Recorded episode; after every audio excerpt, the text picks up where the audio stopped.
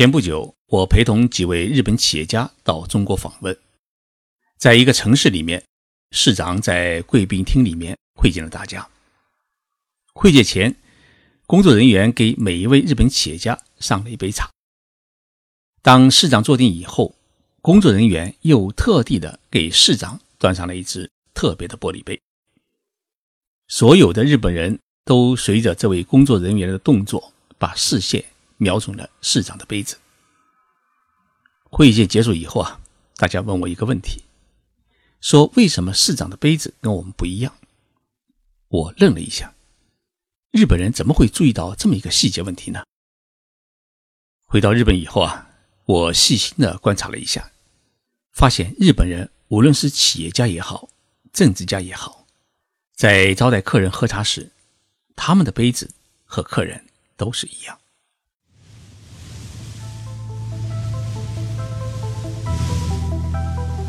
任你波涛汹涌，我自静静到来。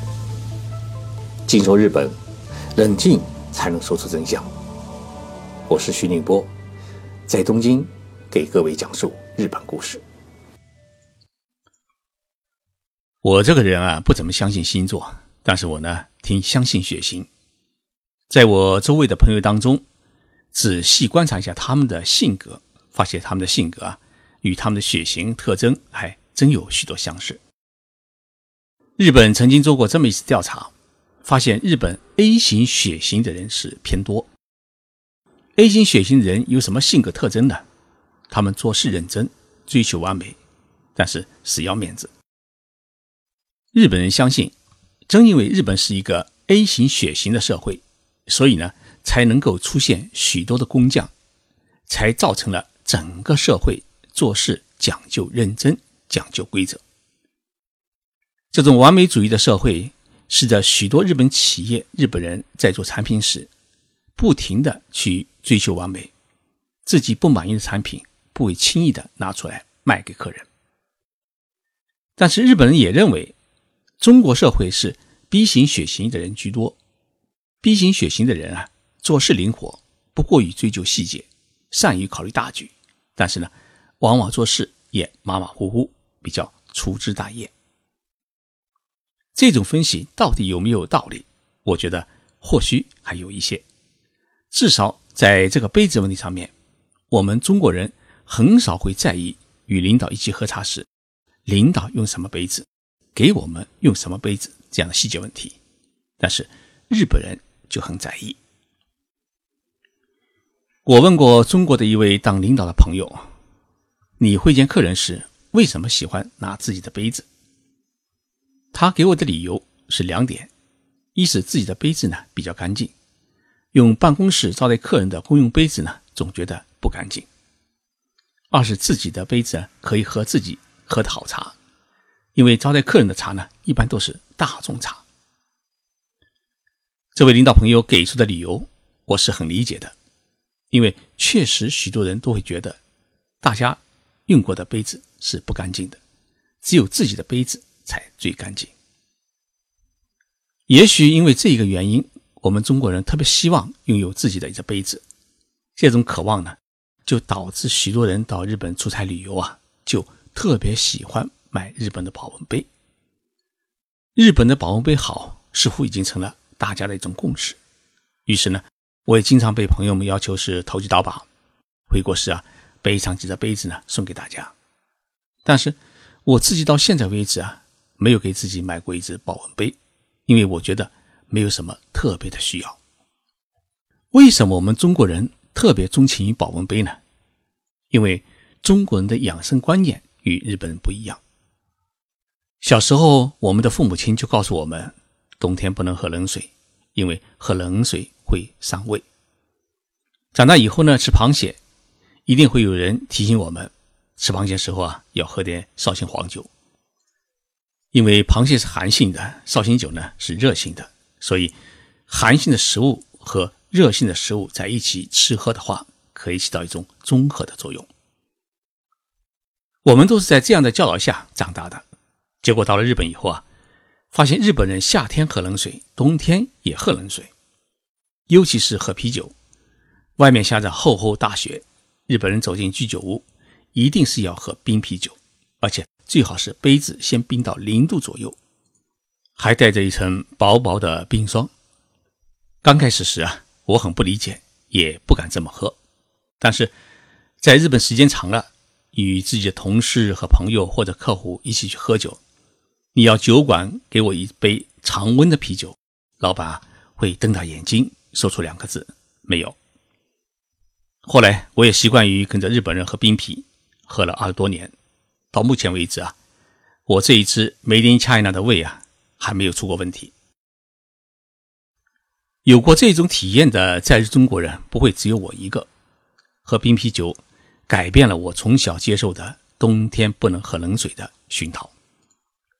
所以，当我们许多中国人拼命的去买日本保温杯的时候啊，许多日本人还真的是看不懂。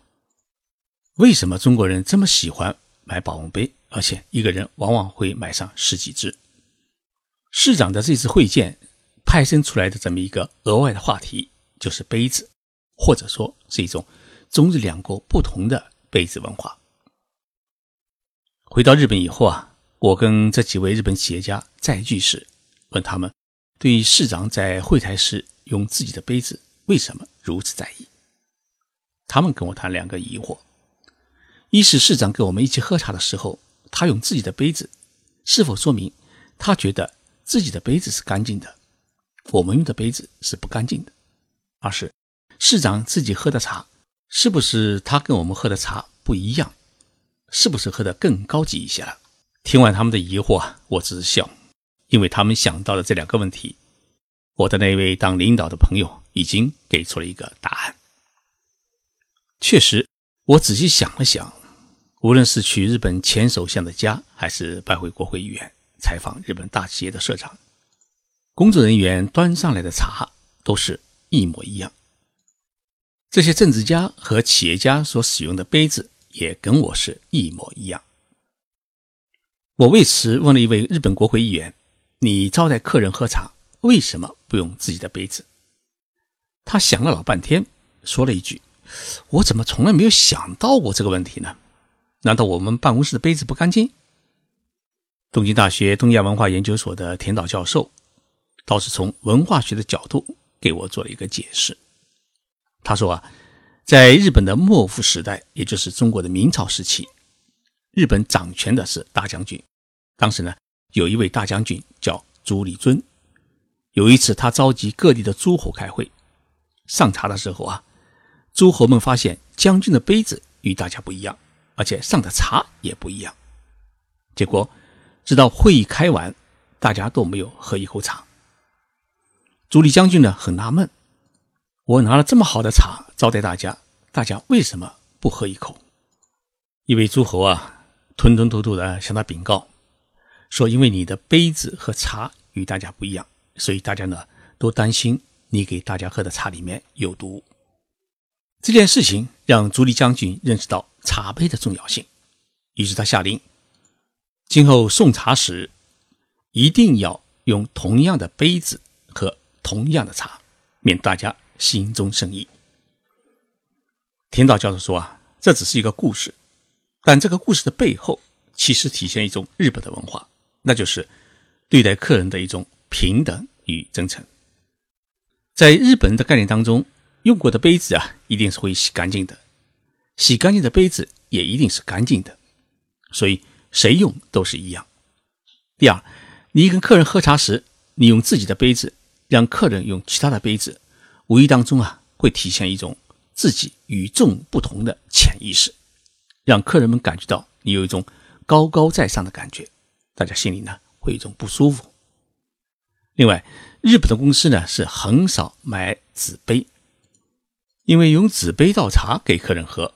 会被认为是一种不礼貌、不敬重客人的感觉，因为你用过的一个纸杯，谁知就会被当做垃圾扔掉。日本只有在临时聚会，比如说搞什么集体活动啊，或者野外聚餐呐，樱花树下赏樱花时，才会使用这么一种一次性的纸杯。日本公司的社长与客人喝茶时不用自己的杯子，并不是说。社长和公司的员工们都没有自己的杯子，一般的政府机关和各种企事业单位，每个人呢都会有自己的个人杯子，只是在招待客人时不会端出自己的杯子。这已经是日本社会的一种最有常识性的礼仪。陶瓷从中国传入日本以后，千百年来，日本人不断的在陶瓷产品中融入自己的文化和创新，因此呢。日本目前的陶艺工艺也是独树一帜，最多的产品呢就是杯子。假如大家去过京都，去世界文化遗产地的清水寺参观时，一定会走过一道坡，这道坡叫清水板。清水板的两侧有许多的商店，其中不少店是陶瓷店，因为京都自己有一种陶瓷品牌叫清水烧。大家想买日本陶瓷杯的话，在清水板可以买到各种各样的杯子，当然没有保温杯。保温杯只能去电器商店或者机场的免税店才能买到。日本人在家里接待客人的最高礼仪是给你准备一只漂亮的陶瓷杯，然后告诉你，以后再来时，这只杯子就是你的专用。当然，这种待遇绝对是招上门女婿的架势。或者说，真的是把你当成了自己的家人。一只杯子反映出中日两国不同的思维与不同的文化，没有谁对谁错的问题。了解一下日本这种特殊的杯子文化，对于我们听众朋友来说，也可以作为一种参考。哦，原来日本人是这样看待杯子的。谢谢大家收听这一期的节目。节目的文字稿我发表在。我的微信公众号上面，微信公众号的名称就叫“静说日本”，请大家在微信上搜索一下。我们下周三再见。